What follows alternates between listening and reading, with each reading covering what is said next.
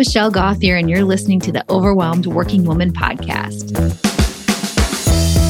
Hello, friends. Today we are going to be talking about a method that you can use to solve any problem of any kind. Now, it's not always going to immediately solve the entire problem, but I guarantee it will make you feel better in the moment, which will enable you to take the steps that you need to solve the problem. The method is called the one two method. And when I came up with this, I was like, oh, I love that. It's like a one two punch. And then I thought to myself, but what is a one two punch really? I've only done boxing the one time, and I think I talked about it on the podcast.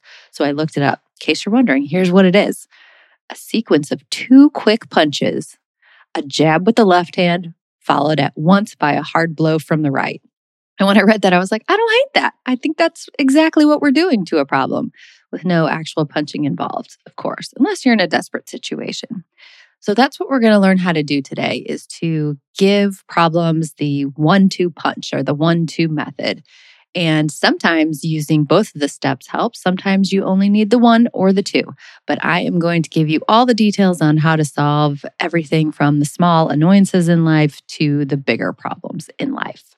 Before I jump into that, though, I want to tell you that today is the day that group coaching registration opens.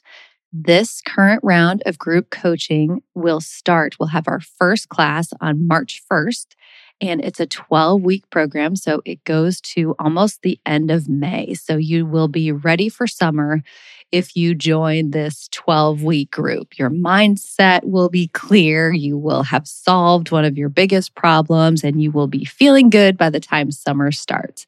I'm going to give you some of the details about the group coaching in case you are considering doing it. And I hope you are. Like I said, it's 12 weeks. Every week, you will get a video and exercises to do from me. So, for example, what I've done is I've taken everything that I work with my one on one clients on, all of the methods that I teach, all of the exercises that we do, and I've put them into bite sized pieces. So each of the 12 weeks, you will learn a concept or a tool or both, and then you will journal about those with the prompts in your beautiful workbook that is also included as part of the group coaching. So you'll get those videos on a Saturday. You can do them anytime that you want before the following Friday, which is when we have group coaching. So we will have our group coaching on Fridays at noon Central Time. So on Fridays, you will come to the group. You will have watched the videos and completed your work. And then you can ask me anything, tell me anywhere that you're stuck and I will coach you so that you do not feel stuck anymore and you are able to solve your number one problem. One of the things we work on in coaching right off the bat is to figure out what you want your life to look like. So you start focusing on how you want it to be instead of how it is now. So every week we are just working towards that goal for you to get there.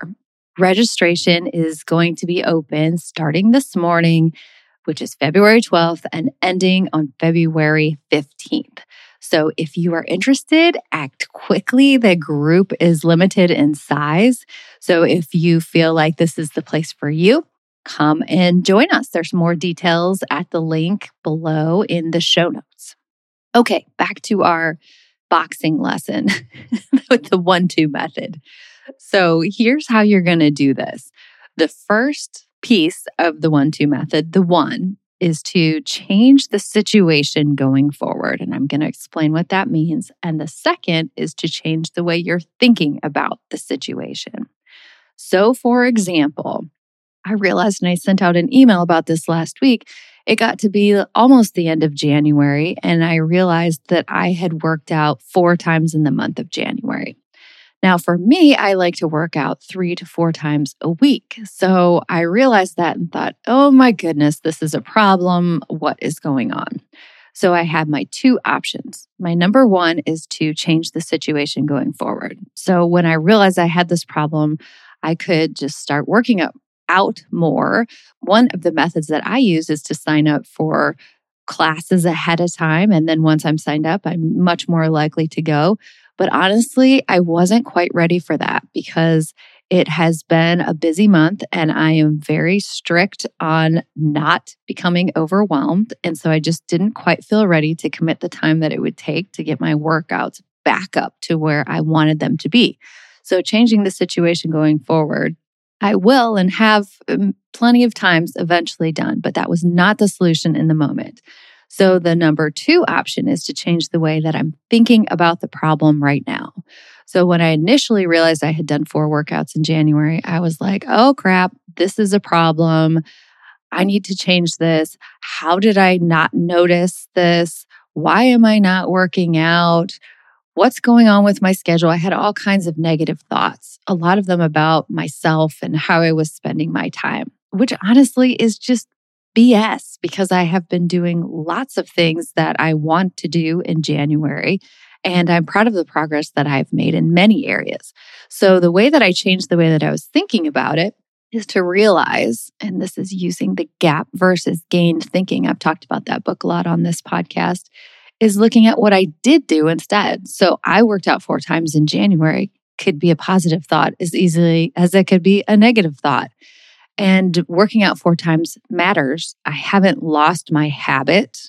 I have such a habit of working out. So I haven't lost my habit. My habit's just on pause or slow down. It's not on pause because I'm still going sometimes. And I need to tell my brain this sometimes. And this is just a good thought to keep handy, which is this is not an emergency. Everything is fine. Sometimes when we realize we have a problem, our brain goes straight to like, oh my goodness, you can even feel it in your body sometimes. You can feel that stress and overwhelm take over. So, using a thought like everything is fine, this is not an emergency, it just reminds you to calm down, reminds your body to calm down. So, that's one example. Another example would be let's say you're having a tough interaction with someone. Maybe it's your boss calling after hours and you really don't want to talk about work at that time, or your teenager having major attitude before school in the morning. Of course, that's a fake example. My teenagers would never ever do that. Just kidding. One of them is really, really good at that. So if you're having an interaction with someone and it's stressful, like someone is talking to you in a way that is outside of your boundaries or the way that you allow people to talk to you, you have this one two method option. Number one is to change the situation going forward. So, a rule that I have in my house, and I may have even talked about this on the podcast before, is just essentially you can't talk to me like that. You can be upset, you can be frustrated, you can be mad, you can have any feeling you want, but you have to be able to communicate. You can't take it out on me. So if I'm in that situation where someone in my house is talking to me in a way that is not productive, I will just walk away and go in my room.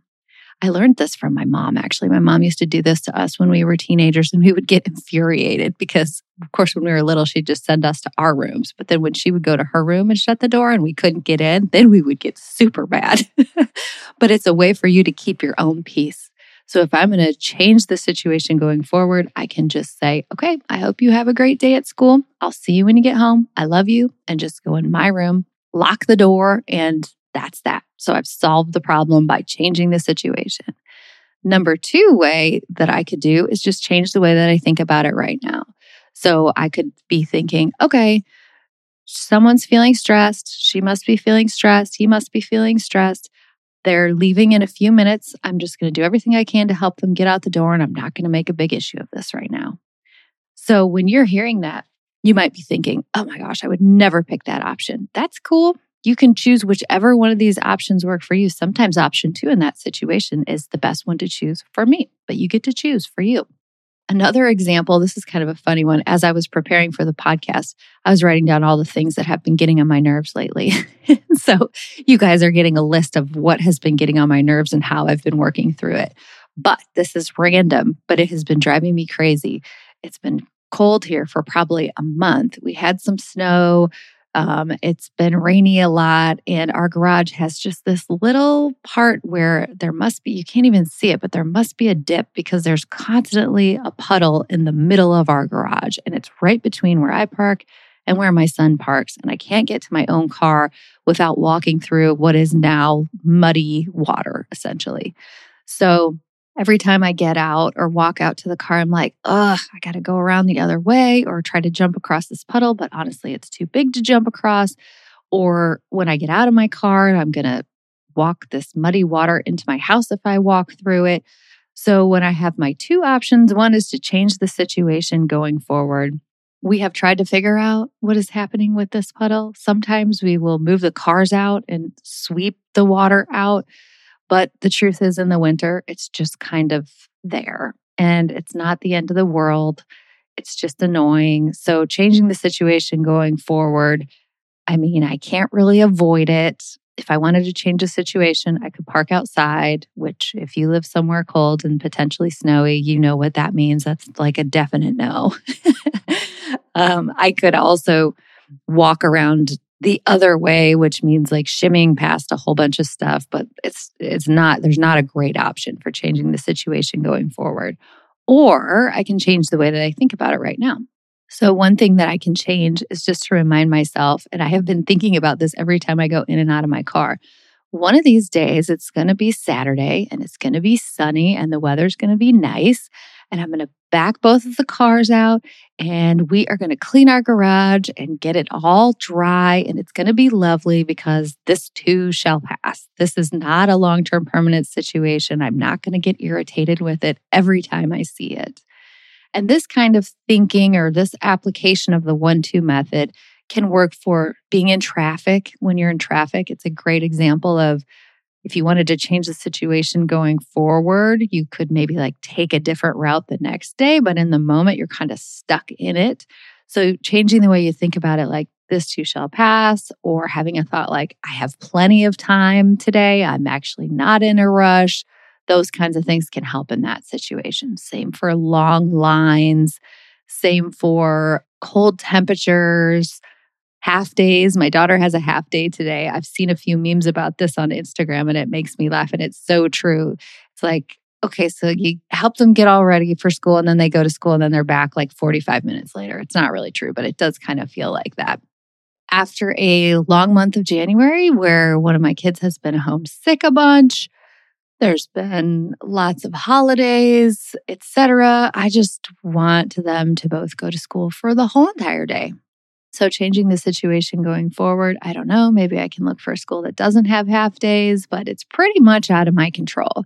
So, I'm just going to make it mean nothing. I'm going to just think about it differently. Like, okay, that's cool. Not a big deal. She can um, enjoy, I don't know, watching TV for the afternoon while I'm working or something to that effect.